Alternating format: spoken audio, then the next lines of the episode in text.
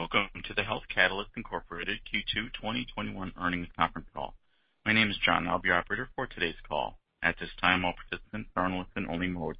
Later, we will conduct a question and answer session. During the question and answer session, if you do have a question, press star then one on your touch-tone phone. And now I'll turn the call over to Adam Brown. Good afternoon, and welcome to Health Catalyst's earnings conference call for the second quarter of 2021, which ended on June 30th, 2021. My name is Adam Brown. I am the Senior Vice President of Investor Relations and Financial Planning and Analysis for Health Catalyst. And with me on the call is Dan Burton, our Chief Executive Officer, and Bryan Hunt, our Chief Financial Officer. A complete disclosure of our results can be found in our press release issued today, as well as in our related Form 8-K furnished to the SEC, both of which are available on the investor relations section of our website at ir.healthcatalyst.com. As a reminder, today's call is being recorded, and a replay will be available following the conclusion of the call. During the call, we will make forward-looking statements pursuant to the safe harbor provisions of the Private Securities Litigation Reform Act of 1995 regarding trends, strategies, and the impact of the COVID-19 pandemic on our business and results of operations, our pipeline conversion rates, and our general anticipated performance of the business. These forward-looking statements are based on management's current views and expectations as of today and should not be relied upon as representing our views as of any subsequent date. We disclaim any obligation to update any forward-looking statements or outlook. Actual results may materially differ.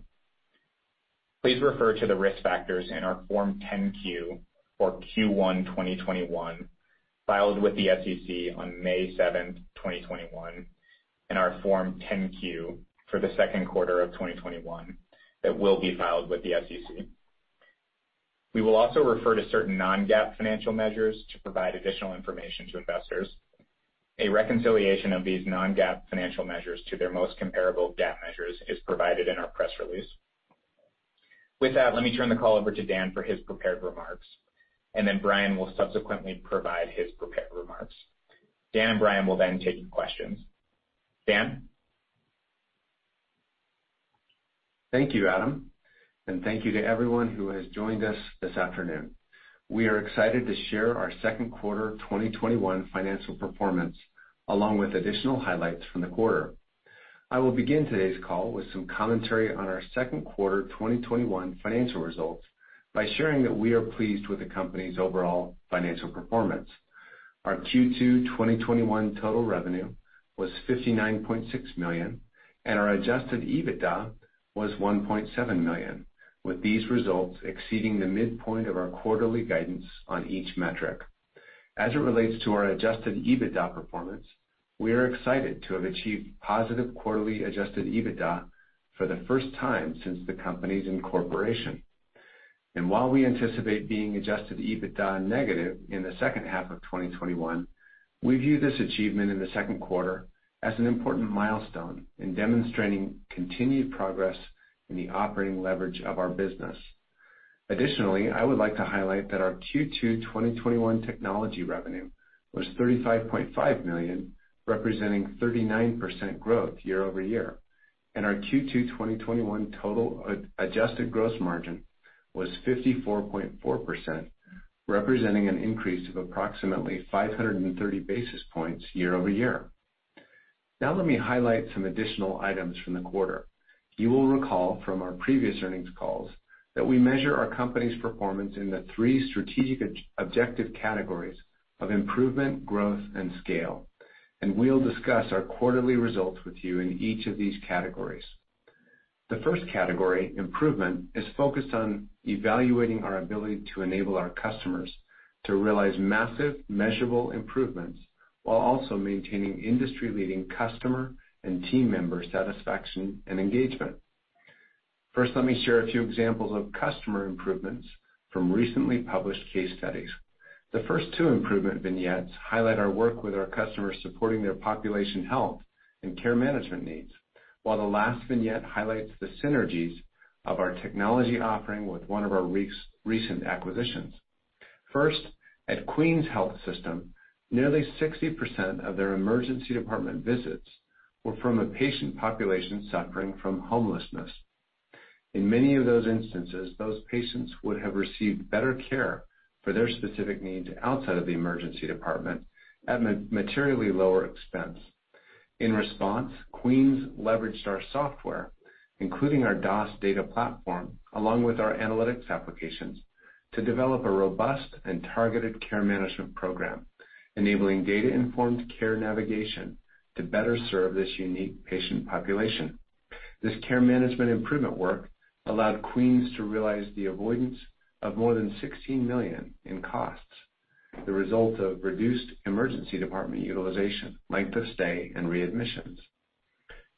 Next, ChristianaCare Health System was experiencing operational strain imposed by the COVID-19 pandemic, and therefore sought a data-informed approach to accurately identify patients within its populations most at risk for severe illness or hospitalization from COVID-19.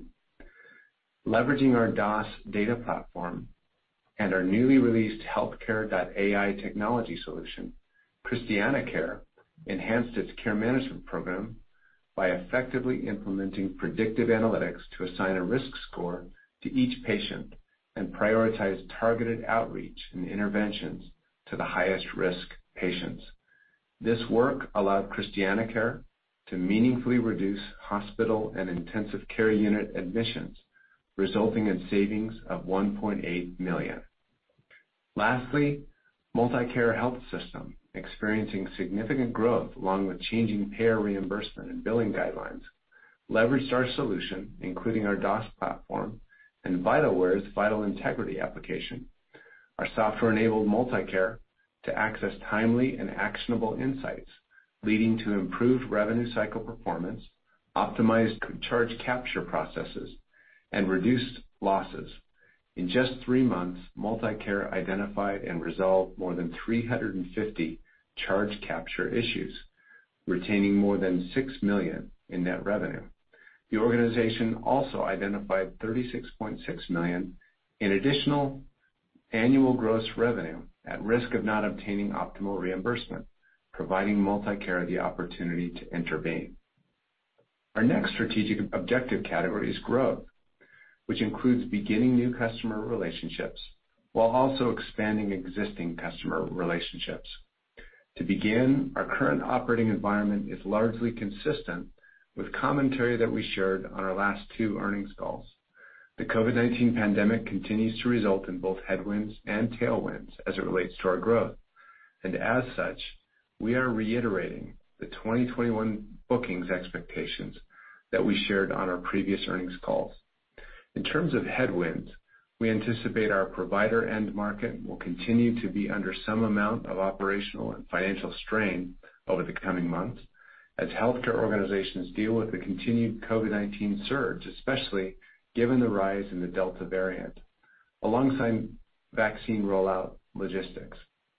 As it relates to tailwinds, we continue to see meaningful evidence that the healthcare provider ecosystem is much better equipped and prepared to respond to the ongoing pandemic in areas including treatment efficacy, supply chain logistics, capacity planning, and broader operational optimization.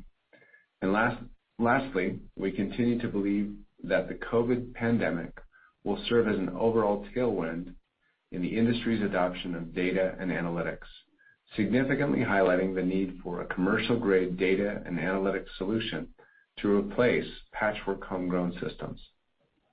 In terms of focal areas for current and prospective customers, the highest demand areas include software to enable population health efforts, as well as revenue and cost optimization analytics. As such, in addition to our recent Twistle acquisition, we are also encouraged to see the relevance and robustness of recently released additions to our population health and financial improvement solution suites, which I'll describe next. First, we recently introduced our Value Optimizer analytics application. Value Optimizer is an enhancement to our existing Population Health Foundations analytics application suite, focused on identifying the most significant opportunities for value-based care performance improvement. As healthcare organizations further focus on their population health initiatives and enter into a greater number of risk-based contracts, our Value Optimizer product allows for a comprehensive, quantified view of potential financial improvement opportunities, and it provides continually refreshed data and benchmarking, along with transparent risk and benchmarking methodologies. Next, I would like to highlight our recent introduction of Power Labor, a new internally developed analytics application within our financial improvement solution suite. Our Power Labor solution is focused on addressing a CFO's need for cost optimization within his or her largest operating expense line item, labor, which accounts for nearly 60% of hospital costs. Built on top of our DOS data platform, Power Labor allows healthcare decision-makers to accurately predict labor needs, plan for changes in staffing, and optimize staff-to-patient ratios. Leveraging data from disparate sources, Power Labor enables optimization of labor resources, improvement of operations, and ultimately, reduced overall labor spend. We anticipate that the introduction of these software solutions will further solidify our ability to capitalize on some of the highest demand areas within our end market. Also, in the context of our growth efforts, let me next mention that we are looking forward to hosting our eighth annual Healthcare Analytics Summit in September. While the format will be virtual again this year, we continue to believe that this conference represents a meaningful opportunity for Health Catalyst to continue to provide thought leadership within the healthcare data and analytics ecosystem, while carefully listening to our customers and prospects as we further cultivate and deepen those relationships. The theme of this year's conference will be multi-domain analytics, and we are fortunate to feature many of the leading voices in the country as our keynote speakers. As a reference, last year's summit attracted thousands of registrants from more than 750 healthcare organizations across the world. Lastly, I would like to make a few comments on our recent acquisition of Twistle, which we are happy to announce officially closed on July 1st, 2021. As a reminder, Twistle is a leading patient engagement software solution that automates personalized communication between care teams and patients, leveraging rich clinical content. We anticipate Twistle will meaningfully bolster our population health analytics application suite as healthcare organizations increasingly look for a comprehensive population health solution. This is particularly important as healthcare organizations begin to normalize operations outside of COVID-19, with many reprioritizing their transition to value-based care models and optimizing care delivery in virtual settings. The Twistle technology also has applicability in the clinical and quality improvement space through established clinical pathways and patient communication channels, as well as in the life sciences market. We are thrilled to welcome our highly talented Twistle teammates to Health Catalyst, further enabling our mission to be the catalyst for massive, measurable, data-informed healthcare improvement. Likewise, looking out over the next few quarters, we continue to be encouraged by a high-quality acquisition pipeline. With that, let me turn the call over to Bryan. Bryan? Thank you, Dan. Before diving into our quarterly financial results, I want to echo Dan's sentiment and say that I am pleased with our second quarter 2021 results. I will now comment on our strategic objective category of scale. For the second quarter of 2021, we generated $59.6 million in total revenue. This represents an increase of 38% year-over-year and was an outperformance relative to the midpoint of our guidance. This outperformance was driven mainly by new contracts signing earlier in the quarter than forecasted, along with a modest amount of unforecasted, non-recurring professional services revenue. Technology revenue for Q2 2021 was 35.5 million, representing 39% growth year-over-year. This year-over-year growth was driven primarily by recurring revenue from new customer additions, from existing customers paying higher technology access fees as a result of contractual built-in escalators, and from our Vitalware acquisition that closed September 1st, 2020. Professional services revenue for Q2 2021 was 24.1 million, representing 36% growth relative to the same period last year. This year-over-year performance is primarily due to our professional services being provided to new DOS subscription customers, COVID-19 related temporary credits we offered to a subset of our customers in Q2 2020 that did not recur this period, and a modest amount of non-recurring professional services revenue recognized in Q2 2021, partially offset by lower professional services dollar-based retention achieved in 2020 relative to historical performance as a result of the COVID-19 pandemic. Total adjusted gross margin for the second quarter 2021 was 54.4%, representing an increase of approximately 530 basis points year-over-year. In the technology segment, our Q2 2021 adjusted technology gross margin was 68.3%, a decrease of approximately 35 basis points relative to the same period last year. This year-over-year performance was mainly driven by existing customers paying higher technology access fees from contractual built-in escalators without a commensurate increase in hosting costs, offset by headwinds due to the continued costs associated with transitioning a portion of our customer base to third-party cloud-hosted data centers in Microsoft Azure, which increases our hosting costs. In the professional services segment, our Q2 2021 adjusted professional services gross margin was 33.9%, representing an increase of approximately 1,290 basis points year-over-year, and an increase of approximately 240 basis points relative to Q1 2021.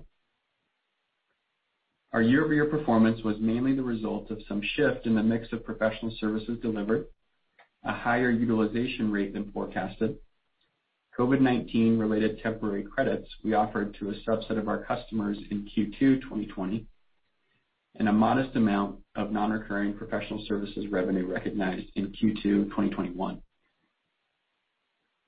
In Q2 2021, adjusted total operating expenses were 30.8 million.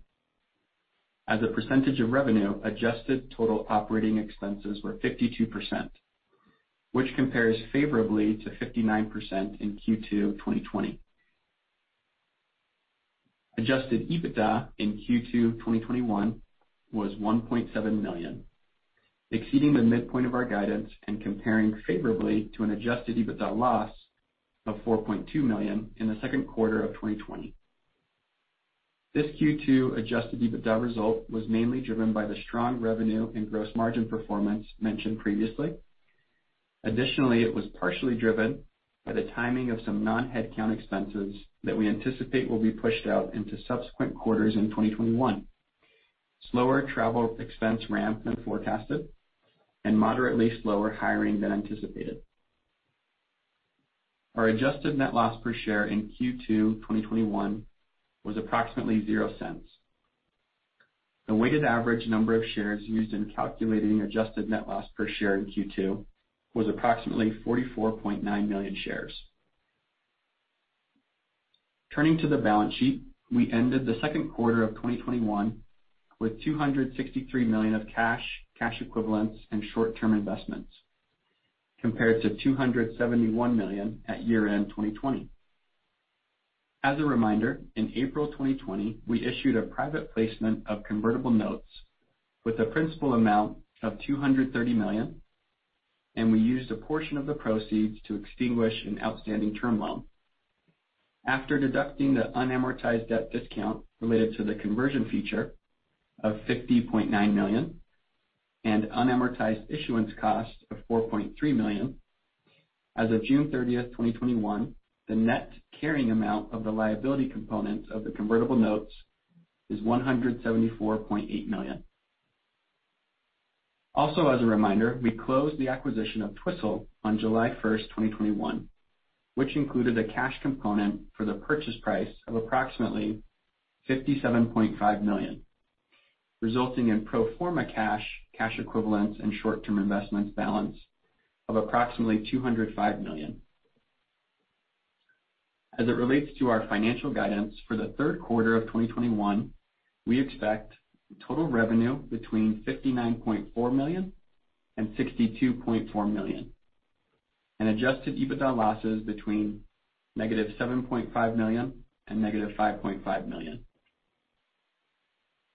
For the full year 2021, we are raising our full-year outlook. We expect total revenue between $236.7 million and $239.7 million.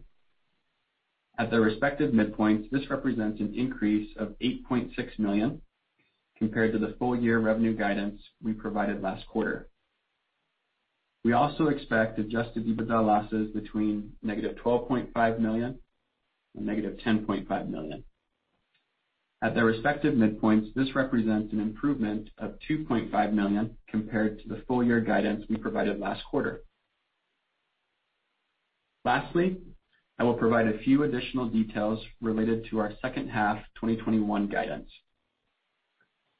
First, as it relates to Twistle's financial impact in the second half of 2021, we anticipate revenue contribution of approximately 3 million, primarily in the technology segment, inclusive of a purchase accounting-related deferred revenue write-down, along with approximately 3 million in adjusted EBITDA loss contribution. Next, as it relates to our professional services revenue, we anticipate Q3 and Q4 professional services revenue will be slightly down relative to Q2 2021, driven by lower forecasted non-recurring revenue.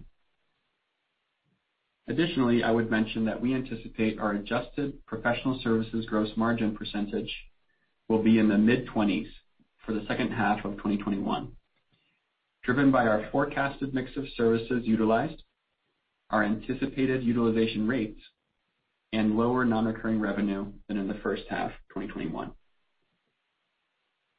Lastly, as implied by our guidance, we anticipate our adjusted EBITDA quarterly performance to be meaningfully lower in the second half of 2021 relative to the first half, driven by multiple factors, including the Twistle contribution of an approximately 3 million adjusted EBITDA loss, higher sales and marketing expenses of over $3 million, mostly driven by our Healthcare Analytics Summit and our HIMSS conference participation in Q3, the lower professional services gross margin forecast mentioned previously, additional ramp in forecasted travel expenses, the seasonality in some of our other non-headcount expenses mentioned previously, and the one-time acquisition-related integration expenses that we described in our Q4 2020 earnings call. And as an additional note, excluding our Twistle acquisition, our updated full year 2021 adjusted EBITDA guidance represents a meaningful improvement from our previous full year 2021 guidance by approximately 5.5 million. With that, I will conclude my prepared remarks. Dan? Thanks, Bryan. In conclusion, as I always do, I would like to thank our highly engaged team members. Without their consistent contributions to our mission and growth, none of this would be possible. And with that, I'll turn the call back to the operator for questions. Thank you. We'll now begin the question and answer session. If you do have a question, press star then one on your touchtone phone. If you wish to be removed from the queue, please press the pound sign or the hash key. If you're using a speakerphone, you may need to pick up the handset first before pressing the numbers. Once again, if you have a question, press star then one on your touchtone phone. And our first question is from Anne Samuel from JPMorgan. Hi, guys. Uh, thanks for taking the question. Um, we've been hearing a lot about improving hospital utilization this quarter, and was wondering if maybe you could speak to how that's impacting the demand environment, um, and if that's driving any incremental conversations for you. Absolutely. Thanks for the question, Anne. We are seeing, uh, also within our client community, a focus on increasing hospital utilization, and and that uh, broadly fits often within the financial uh, application suite category of the work that we do on the technology side, as well as the services that we provide in helping these health systems really get to get back towards pre-pandemic levels of utilization. And we have seen meaningful progress there that has uh, directly contributed to the financial performance improvement that many of our clients are experiencing. Bryan, anything you'd add? No, I think that's right, Dan. And just to add to that, Annie, um, one other dynamic that we do want to be cognizant of in our monitoring is we are seeing a little bit of that increase in COVID-related case counts as well in our hospital system end market um with the rise of the Delta variant. So that's also a dynamic that's creating a little bit more of that uncertainty as well in the market, um in addition to the increase in utilization. So we'll continue to monitor that situation as well. Great. Very helpful color. Thank you. The next question is from Ryan Daniels from William Blair. Yeah, guys, congrats on the quarter, and thank you for taking the questions. Dan, maybe a big picture one for you. You mentioned in your prepared comments you're seeing more of an acceleration to value-based care, and I guess that's natural given the pandemic and pressures we saw in fee-for-service, as well as kind of the government and payer push to move to value-based care. So I'm curious if you could talk a little bit about how that's changing your longer-term investment philosophy. Obviously, it's led to some recent M&A activity to bolster your offering, but how it's changing your investment philosophy for M&A and internal investments, and also maybe how that's changing your sales or go-to-market approach with clients. Thank you. Uh, thanks for that question, Ryan. We are seeing a meaningful uptick, as we have mentioned in uh, in last quarter's earnings uh, conference call in the population health areas. That is informing the way that we think about our own portfolio, our own investments, both from an R&D perspective as well as from an M&A perspective. The recent acquisition of Twistle is a good example of this, where patient engagement is such an important component of care management and of population health, we wanted to make sure we had a really robust industry-leading uh, component to our population health solution suite. Uh, we also mentioned in our last earnings conference call that as it relates to our pipeline, one of the most active areas uh, in our conversations is in the population health category. And so we're paying attention to uh, what is most needed. Uh, it does make sense per your comments, Ryan, that there's been a meaningful shift in focus here.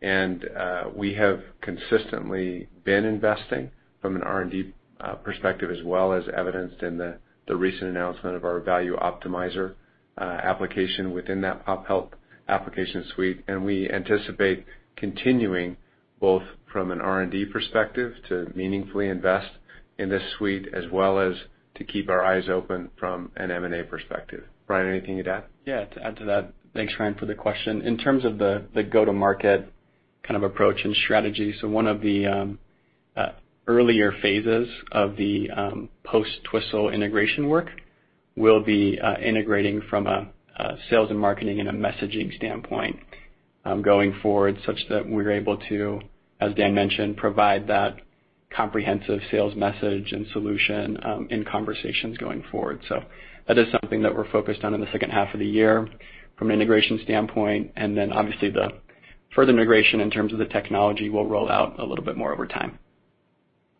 Okay. That's helpful. And then in regards to the margin performance, congrats on hitting adjusted EBITDA breakeven. Just trying to dig a little bit into the sequential decline. I appreciate some of it's the conference and travel, HIMSS, higher operating expenses for delayed hiring. The one I'm trying to get a better handle on is just the services revenue line. How much of the business was kind of unexpected one time um, during the quarter that won't repeat, just so we can calibrate our models right? Definitely. Yep. So so you could think about that in Q2 of approximately $1.5 million of incremental um, unanticipated professional services revenue that's more non-recurring in nature. So we do expect that to roll off um going forward. Uh but we'll still have some growth more on the recurring side for professional services in the back half of the year. Okay, perfect. Thank you so much, guys. Have a great night. Thank you. Our next question is from Sean Wieland from Piper Sandler. Hi. Thanks so much. Um, I may have just uh, misheard you. Did you say 9.5 million or $1.5 million in non-recurring professional services? Sorry, Sean. Yeah, good clarification. 1.5 million. $1.5. Good to know. Yeah. Thank you. And so uh to follow up then on Ryan's line of questioning, what's the nature of this non-recurring professional services? Was it a single client? Was it something across the uh, industry? Um, you had some nice operating leverage with that extra $1.5 million um, of services revenue.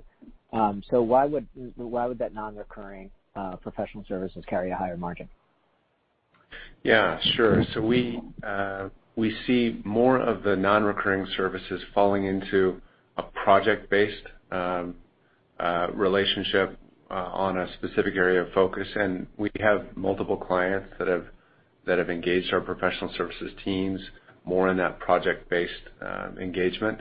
And that's uh that's what we've seen uh, making up the majority of the non-recurring services revenue. And we try to be responsive to clients as they're facing a specific problem that that sometimes a project-based uh, services model is a better solution, where it's a finite period of time, uh, and it's a focused effort. Those, as you might imagine, are a little bit harder to forecast. Uh, uh, we try to have enough of a bench in place from a professional services perspective to to be responsive to those needs. Uh but that is something that is a little bit more difficult to forecast. Bryan, anything to add? Yep. And to your point, Sean, on the operating leverage and kind of margin profile of those. So so we did uh, mention that we were a little bit slower in our hiring in the quarter and in the first half. And so that means is that our, to Dan's point on the bench and the utilization rate of our team members was a little bit higher than what would be ideal. And so that's what's driving some of that gross margin outperformance. And we do expect to be able to catch up a little bit on the hiring front and uh, kind of points to the commentary in the back half of the year around uh, that lower professional services gross margin going forward. Uh, that's helpful. Thank you. And then uh one more, if I could. Um, the whole opportunity around price transparency, Um, you know, you bought Vitalware about a year ago. Um, are you seeing are are any of your customers actually taking this seriously, and are they uh, um, looking uh, at addressing that regulation? Yes. Thank you for asking that, Sean. Uh, with the recent increase in the penalties, a meaningful increase in the penalties as it relates to price transparency, we view all of our health system clients as taking this seriously. And as we've discussed in prior quarters, the ability to uh, be compliant uh, with guidelines that need further clarification, and we're all anxious, I think the entire industry is anxious to hear the updated uh, CMS guidelines that are coming out in another week or so, to better understand exactly what is needed to be compliant is something that we're focused on. It certainly is increasing the demand for solutions like our solution. It also is increasing the you know the consequences of non-compliance. And so we're also trying to be really sensitive to make sure we're investing in understanding guidelines that haven't always been crystal clear and are difficult to implement, difficult to track, very complex uh to to comply with. But but our goal is to be you know, on the on the front end, on the on the high end of compliance for the industry, though it's a it's a really difficult, um, complicated issue to uh, uh, to manage. That's great. Thank you very much. Thanks, Sean. Thanks, Sean. Our next question is from Elizabeth Anderson from Evercore. Hi, guys.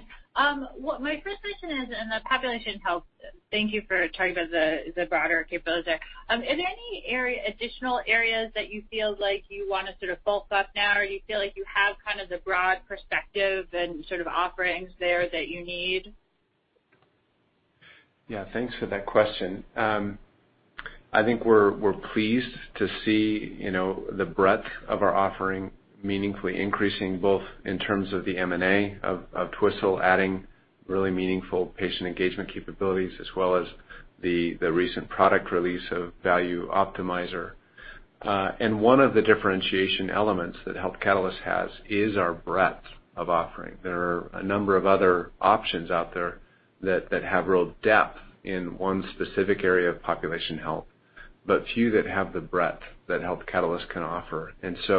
We are focused on the broad population health ecosystem, and we're pleased with where we are, but we do see other opportunities to keep broadening that portfolio that we can bring, the solution set that we can address, uh and and feel that that's important given that that's one of our key differentiators. Okay. That's really helpful. Um and is there anything you could comment about the pacing of stock comp in the back half of the year versus the first half? Yep. Thanks, Elizabeth. So um we mentioned on our prior earnings call uh the uptick that we expected for Q2 in stock-based comp. Um, part of that is related to some revested acquisition consideration that flows through that line item and will roll off through 2021.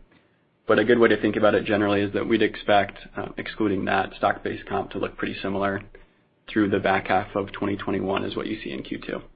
Over the long term, we do anticipate um, continuing to drive operating leverage in that expense item over time. Got it. Okay. Thank you. Thank you.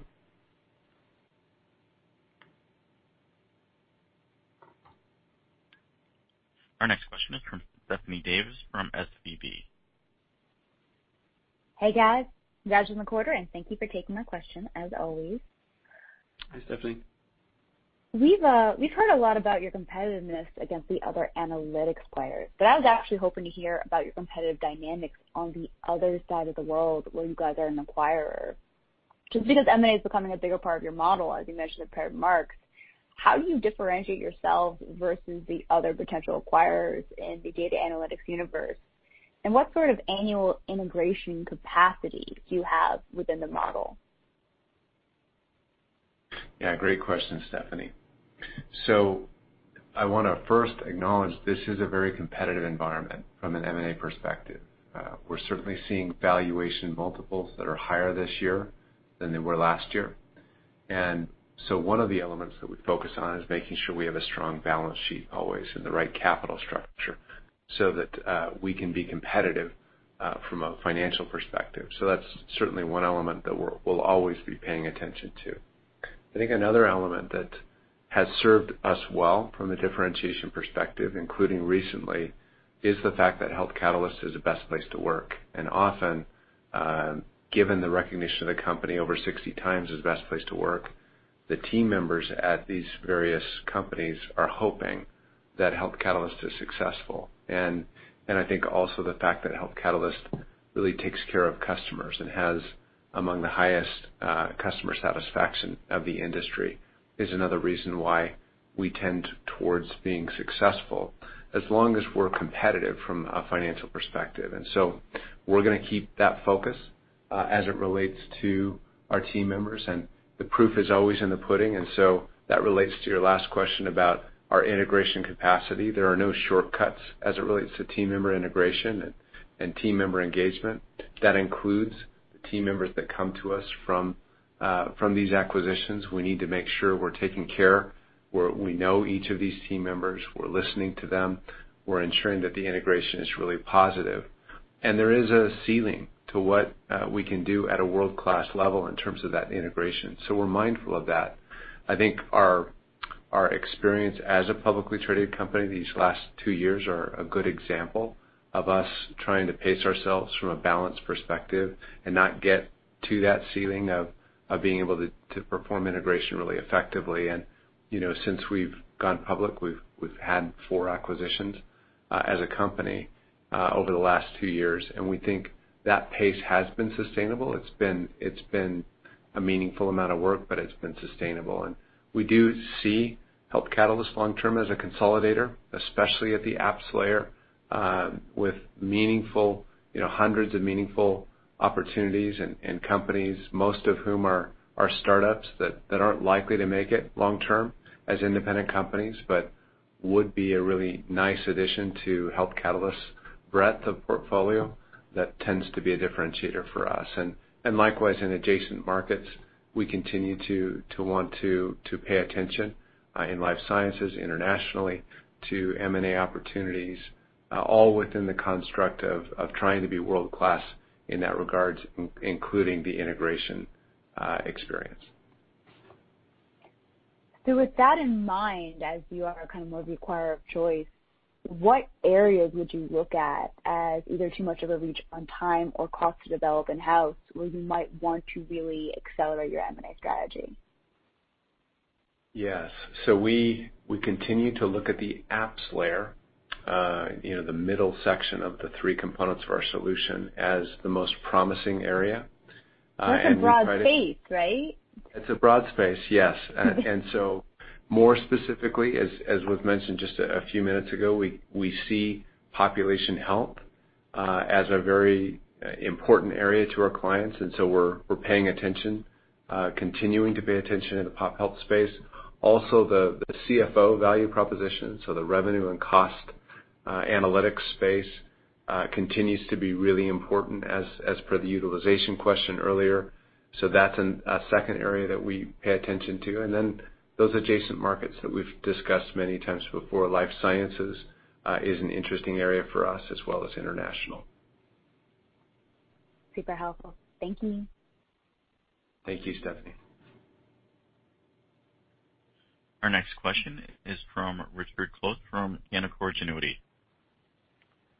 Great. Thanks for the questions. Congratulations on the quarter. Um, I was wondering if you could go over the gross margin uh, commentary again. I think you said something about some headwinds associated with transition into the cloud. Uh, can you just go over the details of that, and where are you in that process? Um and what happens when you're done uh, from a margin perspective? Yeah, certainly. So um, as backdrop for that, on the technology gross margin side, uh, given the nature of our technology um, solution, which starts with a data platform, where we begin with kind of ingesting the bulk of the data needs for a customer kind of from the start of the relationship. And then over time, as that relationship grows on the technology side through our expansion mechanisms, what we typically see is on a per customer cohort basis, we see technology expansion over time, typically as that grows, and that the revenue base does not grow you know, commensurate with the hosting cost and support increase. Um, that's what we expect long term and kind of ties into our long-term technology gross margin um, targets as well. However, to offset that in the short term, as you mentioned, we do have a bit of a headwind, which is uh, we we still have a handful of customers who we're transitioning from on-premise deployments to cloud-based deployments. And so that increases our hosting costs for those customers and kind of offsets that natural um, gross margin expansion over time. So uh we shared um, on a prior earnings call that we uh, we did expect that to continue, that transition to continue through uh, 2022. At that point, we'd expect to see um, that more natural technology gross margin expansion um, on an annual basis. Okay. Thank you. Thank you. And our next question is from John Ransom from Raymond James. Hi. I just wanted to get your math on, if we look at your revised uh, full year 2021 guidance, um, how will we think about the organic growth versus what you have brought in through M&A? Yep. So in terms of the um, organic growth, we provided um, some commentary uh, earlier in the year as it relates to the Vitalware contribution of revenue for 2021. Um, and That was in the low $20 millions of revenue for the year. And then on this call, in terms of the Twistle contribution to revenue, we mentioned approximately 3 million of revenue contribution in the second half of the year. So um so hopefully that helps, John, in terms of the components that you can think about as compared to our to our core business, excluding those two items. Was there anything that wrapped around from last year that we're not thinking about? I think those two would be the main items. Yeah, Vitalware and then the Twistle contribution. When you are looking, uh I mean the great tech companies, as you know, are all built on a common backbone, uh, and the ones that just cobble together a bunch of stuff tend to fail. So when you go out and buy one of these point solutions and you integrate it into your backbone, um, what's the what's kind of the heavy lifting behind the scenes to make sure all the technology runs on a single uh, engine? Yeah, it's an important question. Thank you for bringing it up, John. And it's one of the reasons why our M&A is actually not focused at the platform layer. But that backbone, uh, the data platform, is something that we have prioritized building ourselves for precisely the reasons that you outlined uh, from an architectural perspective. So we agree with that assessment. Uh, what we want to make sure the platform is good at is uh is feeding data up to the apps layer. And at the apps layer, the technology integration lift is much lighter uh, between platform and apps, and you can operate different app categories fairly independently from one another. We still want a common look and feel and other common elements from an architectural security perspective, et cetera. Uh, but there's more flexibility at the apps layer, and that's why we focused our M&A at that layer and not elsewhere. That makes. Um,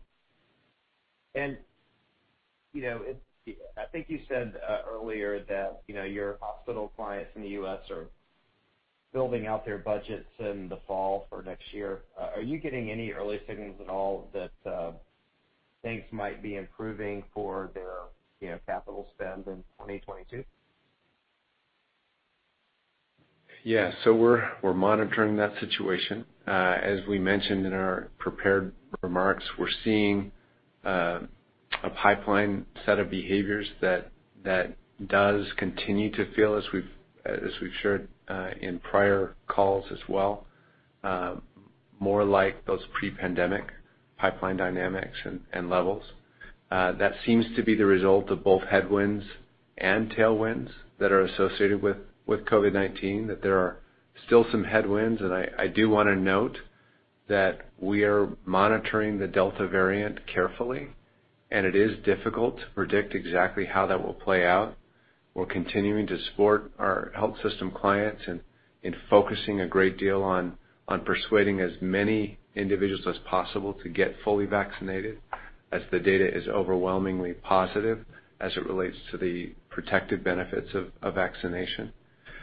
But it is hard to predict how the Delta variant will play out, and there still are some other related um, distraction factors as it even still relates to the continuation of the vaccination rollout logistics, for example. But there are also tailwinds where we are seeing, uh, because the percentage of Americans, for example, that are at least partially or also fully vaccinated is growing and is a meaningful percentage of the total population.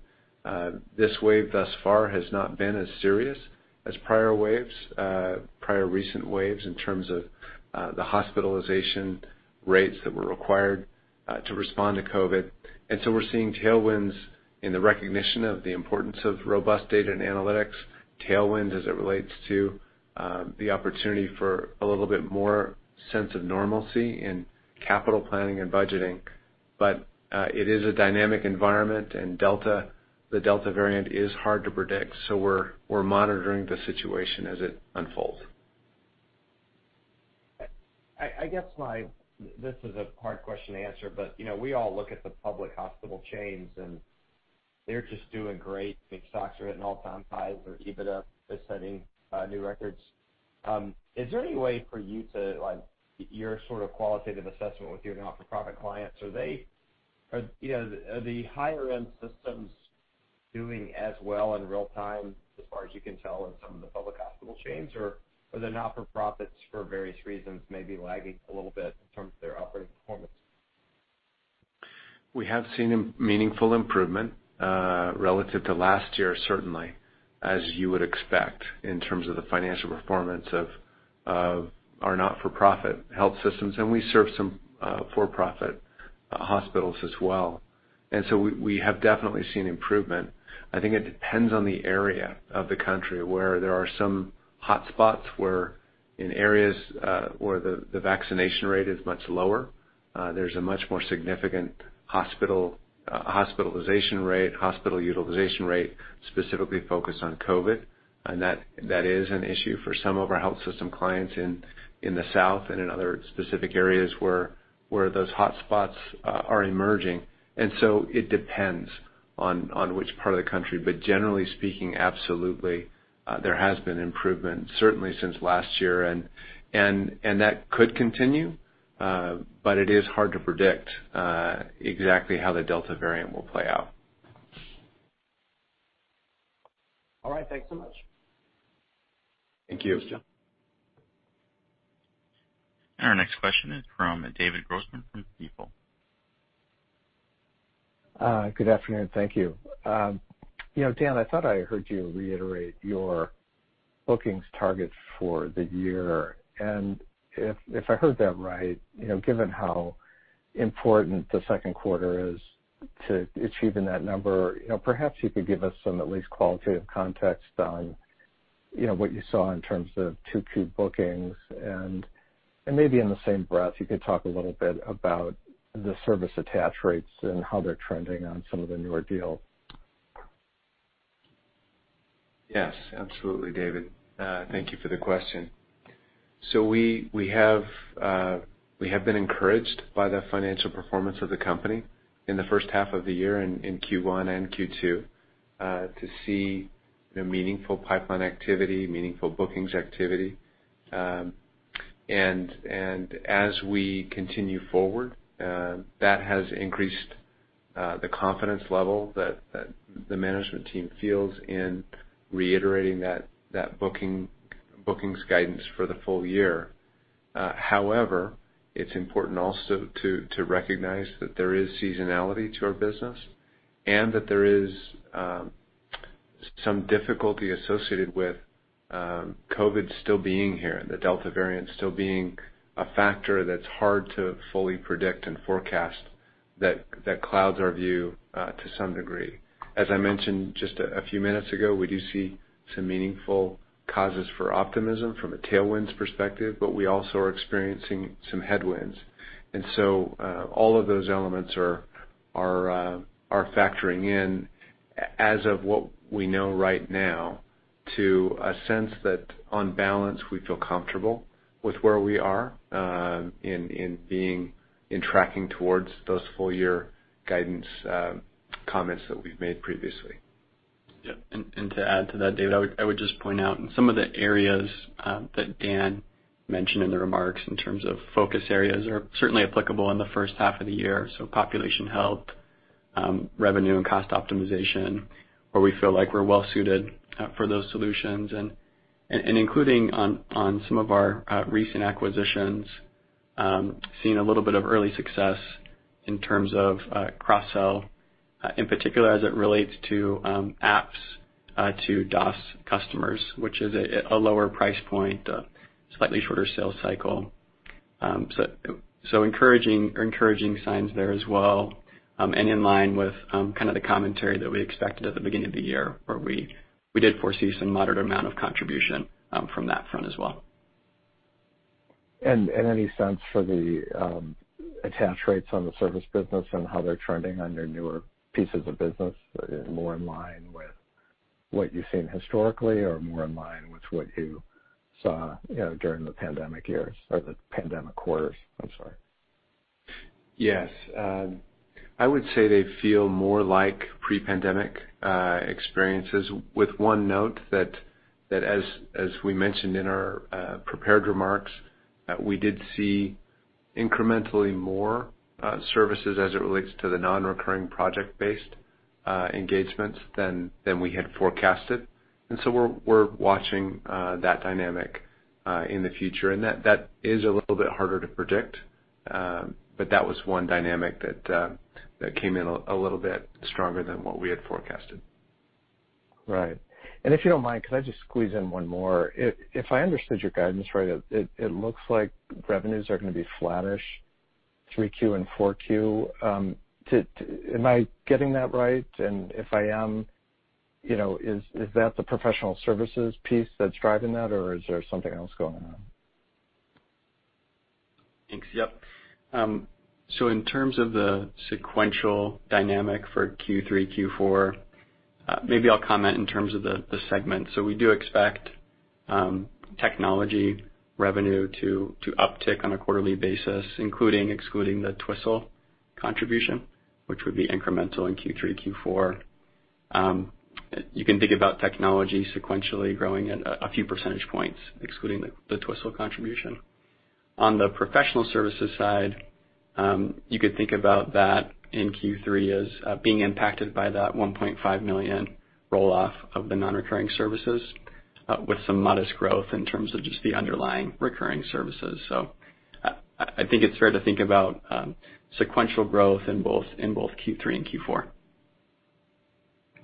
Got it. Great. Thanks very much. David. Our next question is from Daniel Grosslight from Citi. Hi, guys. Thanks for taking the question. I'll add my congrats on the uh the strong quarter here. Um I'd like to stick with the cross-sell uh opportunity that you just mentioned. So it's my understanding when an existing DOS client adopts the applications that you've recently acquired, that results in an upsell charge even for the all-inclusive DOS clients. You get kind of an organic and inorganic benefit from those acquisitions at the app layer. Uh can you help dimensionalize the number of existing DOS clients that have purchased the acquired apps and how we should think about that flowing through to tech dollar-based retention this year, given the strength you've seen in both RCM and Pop Health? Yes, certainly. I'll share a few thoughts, and then Bryan, please add to them as well. So we, as Bryan mentioned, we are encouraged to see some early signs of of uh of a few examples of clients that are DOS subscription clients that have chosen to adopt some new applications that came to us through M&A. So we have we have multiple examples of that now that where that has happened, and and uh I would validate the way you described the default position that we would have would be that would be an incremental revenue opportunity from a technology revenue perspective. It isn't always the way that it plays out. We can always choose Uh, to do something else, but that is the default position, that it does represent incremental uh, technology revenue. So we're excited about that. And and the cross-sell, as Bryan mentioned, of a DOS client adopting a new app is a lower price point. It's it's a little bit easier from a cross-sell perspective than the other direction, where you take someone who's only uh, a customer through the use of one app that we've you know through a company that we've acquired. The DOS value proposition takes longer, and it's a much larger price point. So that takes a while longer. We're working on light versions of DOS, as we've described in prior earnings calls, and we see some encouraging signs in our pipeline, but that's typically going to take longer to play out. But we do uh we did forecast a modest amount of cross-sell success into our 2021 forecast. Uh and and so we are assuming and forecasting that there will be uh, some contribution uh, that results uh, from cross-sell into that tech dollar-based retention overall for 2021. What would you add, Bryan? Yep. Just to quantify that a little bit more, Daniel. So in terms of the technology dollar-based retention rate color that we provided for 2021, we had shared that we expected that to be um, robust, in line with historical performance of that 107%-109%. And you could think about the cross-sell um, contribution there included as a as a point or so uh, of that of that metric. Okay, so you're still thinking of tech dollar-based retention in that same historical range? That's right. Yeah. And then if we were to drive you know significant uh, cross-selling, um, that could be some upside, but currently uh, in line with our bookings expectations for the year. Okay. Um and you know, you made a comment on the life sciences front. I think it's one of the more underappreciated opportunities for you guys. I was wondering if you can just dig in a little more on what um, specifically in life sciences um, you're getting the most uh, interest in, and you know if that's a buy or build opportunity.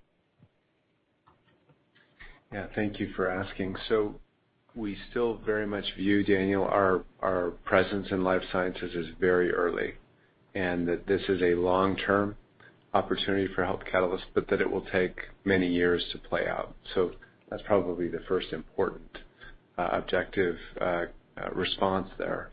And we have, to date, um, been investing you know, organically as a company in building out some capabilities.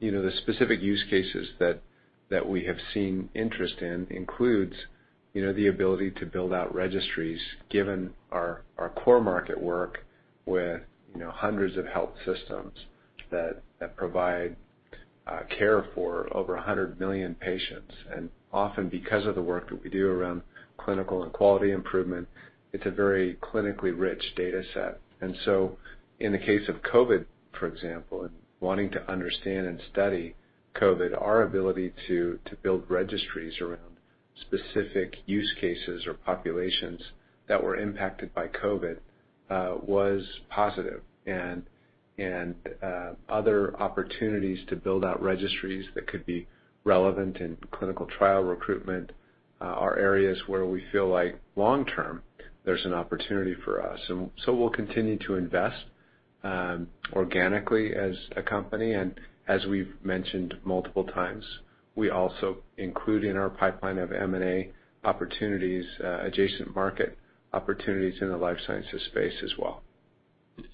Just to add to that to that point on uh, kind of inorganic um, opportunity there, uh, just to call out that with the Twistle acquisition, we did mention as part of that announcement that they do have a small presence in the life sciences space, um, relevant in terms of uh, tracking medication adherence and medical device adherence and the like. And so that's also something, as Dan mentioned, that we'll continue to think through uh, over the long term, how that contribution might factor into our life sciences strategy.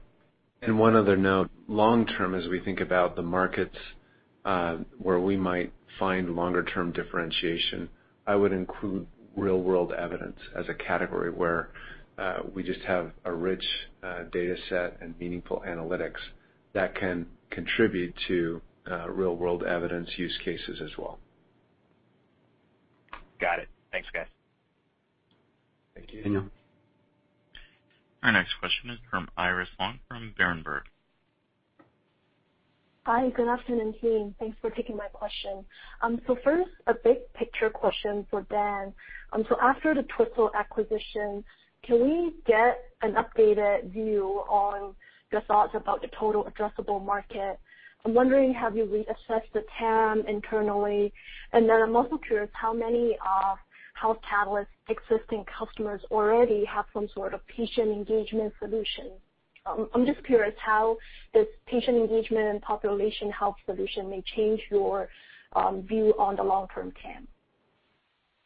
Yeah, thank you for the question, Iris. So at a big picture level, um, we have not updated the TAM uh, for the company, but we do anticipate, uh, likely, I think at the beginning of next year, we're going to take a step back. It will have been two and a half years since the company went public, and reassess some of these areas. So for example, when we went public, we had eight application areas where we had a solution.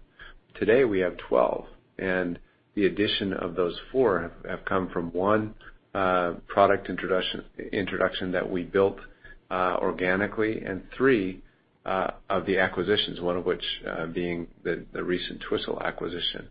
And each time that occurs, certainly the total addressable market increases, but we have not yet uh updated that uh that overall TAM.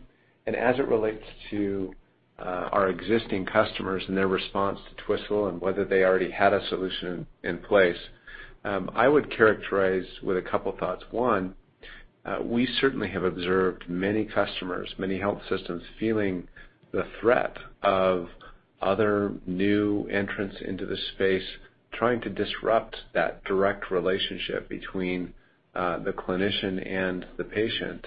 Uh and and so they have been very interested in this space and focused on this space, and having scalable ways to maintain that relationship is very important uh, to our health system customers. Many of them do not have a solution in place today, or they have some kind of patchwork solution that they uh, have developed themselves, or there are some players, smaller players that offer some form of patient engagement. But we're relatively early uh, in uh, the industry adoption of scalable patient engagement capabilities. And we saw that and wanted to make sure that we found a very scalable solution from a technology perspective that automates processes that are often manual, uh, so that they can scale. We're excited to see the early response of our health system customers in being very interested in this capability. Um, great. And then a follow-up question to that, um, maybe for Bryan. I'm wondering if you can comment on the revenue model for Twistle. Is it a subscription base, maybe by number of modules or service line? And then in terms of the sales cycle and the contract length, what does that look like? Thank you. Yep. Thank you. The the contract and sales model is a subscription-based model, so technology subscription to the Twistle software with a small amount of implementation services in terms of total contract value. Um contract terms are kind of typical with what you'd expect, tend to be you know, multi-year technology subscriptions. Um and in terms of uh What was your last question? Sorry there, Iris. Sales cycle. Sales cycle. Yep. In terms of the sales cycle, so so kind of in line with what you'd expect, um, with more of the application um, suite type sales cycle relative to our DOS sales cycle. So it does tend to be uh, shorter than um, our average sales cycle for DOS, which is approximately a year, uh, just given the lower lower price point and then and then often selling into a slightly lower level uh, of an organization compared to to our DOS offer. Great. Thank you. Thank you.